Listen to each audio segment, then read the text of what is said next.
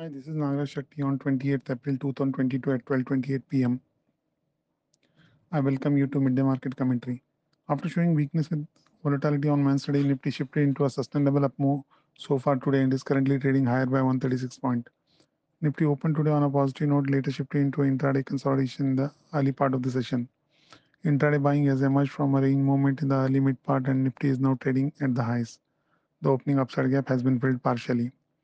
The advance decline ratio has been muted as of now and is currently at 1:1 at 12:20 p.m. The overall market breadth is neutral and broad market indices like mid cap 100 and small cap 100 of NSE exchange are now trading in a mixed trend. Sectorally, banking, FMCG, pharma sectors have moved up while media, realty and automobile have slipped into decline. On the stocks, HUL, Asian Paint, UPL have moved up while Hindalco, Bajaj Auto and Bajaj Finance are currently trading lower. Asian markets are trading in a positive trend. The intraday trend of Nifty is positive with range-bound movement. One may expect further upside in the afternoon to later part of the session.